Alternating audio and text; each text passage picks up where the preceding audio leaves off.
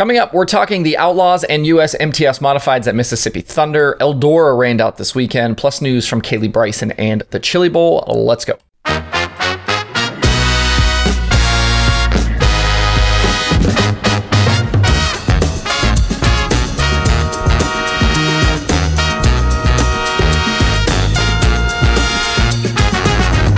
Today is Thursday, May 5th, 2022. Welcome into Dirt Tracker Daily. I'm Justin Fiedler. The World of Outlaws Late Model Series and US MTS Modifieds get started tonight at Mississippi Thunder Speedway in Wisconsin for the three day Dairyland Showdown. The Outlaws will race tonight and tomorrow for 10000 to win each night, and then the Saturday finale will be a very nice 50000 to win. The Modifieds will run for 3000 tonight, 5000 on Friday, and 10000 on Saturday. The Outlaws are coming off those two nights at Bristol where Jonathan Davenport and Ricky Weiss each picked up $25,000 wins. Davenport has been on an absolute roll lately. He's earned big money wins over the last week or 10 days with XR, the FloRacing Series, and now the Outlaws. And he is headed to this event this weekend, so he'll be, uh, he'll be hard to ignore over the next three nights with big cash on the line. On top of JD and the Outlaw regulars, we'll also see Bobby Pierce, Mike Marlar, Jimmy Owens, and plenty of other local and regional guys. This weekend drew nearly 40 cars last year, and with even more money on the line this year, I don't see why we shouldn't have at least that many. With Brandon Sheppard and Rocket off to chase the Lucas Championship, the Outlaw points battle has shifted to Dennis Erb and Max Blair right now. Uh, those two are separated by 38 points with 12 nights complete. Tanner English and Tyler Bruening are third and fourth, both of those guys just a little over 100 points back. And then from Kyle Hammer in fifth on back, everyone else is over 200 points out and probably out of the championship chase at this point. And that group does include Ryan Gustin, who I thought would continue to improve with the series in his second season. But the Reaper took a beating uh, in Florida at Volusia to start the season, and over these first 12 nights, he only has four top 10 finishes. His average finish has declined more than six spots per race versus a season ago. He finished second in the Mississippi Thunder finale last year, and he needs to try and find that speed again. I know when you look up and down the Outlaw order right now, there doesn't appear to be much star power with all the big names either running Lucas or not running a series at all. But I think this Outlaw Championship fight is really intriguing and could stay close all season. So it's like, would you rather have a star or a couple of stars running away with this thing, or would you rather have maybe some lesser known guys or, or some guys that you maybe you wouldn't consider stars really battling it out all season? Right now, you've got the journeyman in Erb versus the upstart in Blair. Both can win races, and even though this is Blair's first crack at a national tour, he's got plenty of regional experience winning championships, and he will easily be a factor in this. Got two very different situations, two approaches to watch as these guys race it out.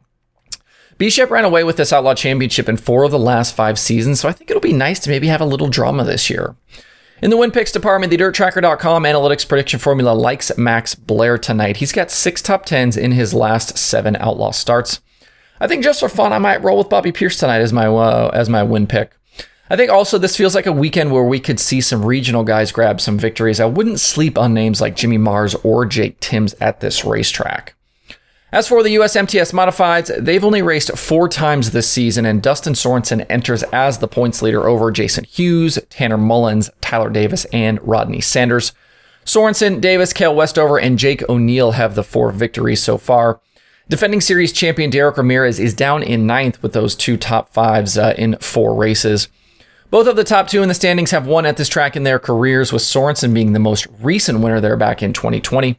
According to the series, 34 drivers have run all four events this season, and with good money on the line, there shouldn't be a lack of cars on that side over the next three nights. Now, here's where things get crappy. If you want to watch tonight because you can't get to the racetrack, things are messy on the streaming services. The Outlaw portion of the night will be live on DirtVision, while the USMTS Modifieds will be over on Race and Dirt. So you can't watch the USMTS on DirtVision, and you can't watch the Outlaws on Race and Dirt. The two sides could not agree on a deal to show both divisions, as you might expect, so it's going to be one of those crappy streaming nights where you'll have to have a subscription to both and be flipping back and forth to see the full program. So be prepared for the complaints on social and in the forums. This issue still sucks. It still doesn't seem to like it's going to be getting any better anytime soon, so this is just kind of the world we live in right now. The World of Outlaw Sprint Cars and USAC National Sprint Cars were supposed to be at Eldora this weekend for the Let's Race 2 event, but wet weather and saturated grounds have forced the track and series to sack the entire thing. How many times have we said that lately? Neither day of racing will be made up in the future, and ticket holders will get credits on their account. This is now four straight shows for the USAC sprint cars that have been affected by rain. They will be back in action on May 12th at Lakeside.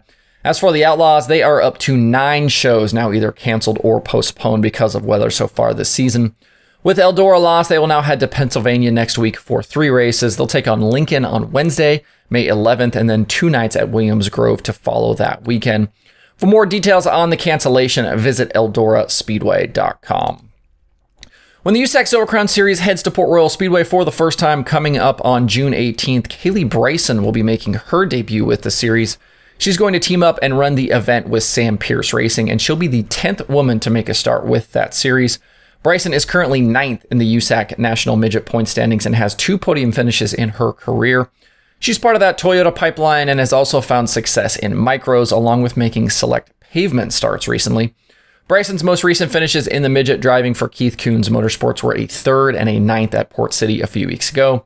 Nice to see her continuing to expand into other cars and types of racing. I think it's super valuable for these drivers to get experience in a variety of car types. If you're a fan of the Chili Bowl, that event is making a schedule change for the 2023 version of the event. When they added Monday of Chili Bowl week as another prelim night, they kept the Monday practice session, but instead of there being two practices that day, they shortened it to just the one in the morning, with then racing happening that evening. For next year, they are moving practice to the Sunday before and bringing back the two sessions. Teams will be on track in the morning. There'll be a rework around lunchtime, and then they'll reverse the order, and teams will get to practice again in the afternoon. Monday will then just be dedicated to that first prelim night event. The event's operations director, Matt Ward, said they were concerned with moving things back to the weekend because they usually have used those days to get everyone parked in the building, but they will now use all day Saturday to get trailers moved in, so they should be good to go for Sunday. For next year, they've also bumped the week long pit pass price. It's now $405 for the seven days. You will continue to see some complaints about the prices, especially with the event still only paying $10,000 to win. But it's hard to blame them when cars and fans keep showing up to that event in record numbers. In the business world, you'd call this pricing power. They have the, uh, the ability to raise prices without affecting demand. As a business, uh, a business owner, that's what you want. This payout situation is really a problem for dirt racing as a whole. This isn't just uh, you know just just a chili bowl issue. Racers and teams say they want to race for more money, but there are still a lot of events that don't pay a lot, that get huge car counts, and yet others that have nice purses that don't get attendance. So don't tell me payouts matter as much when that is the case. Either way, I'm a big fan of the Chili Bowl personally. I've been a few times. I think it's an incredible week long festival of racing. Awesome to see it continue to grow and expand. There are five shows on today's streaming schedule. Dirt Vision has night one of the World of Outlaws late models from Mississippi Thunder, like I mentioned. FloRacing has Flow 24 7 and more IMCA action from the Tulare Thunderbowl. And Race and Dirt has the USMTS modifieds from Mississippi Thunder. To see the full daily streaming schedule with links to watch, visit dirttracker.com slash watch tonight. That's it for the show today. Have a good Thursday. If you have thoughts about the topics on today's show, please leave them in the comments below or tweet at me. Thanks everybody for tuning in. We'll see you tomorrow for more Dirt Tracker Daily.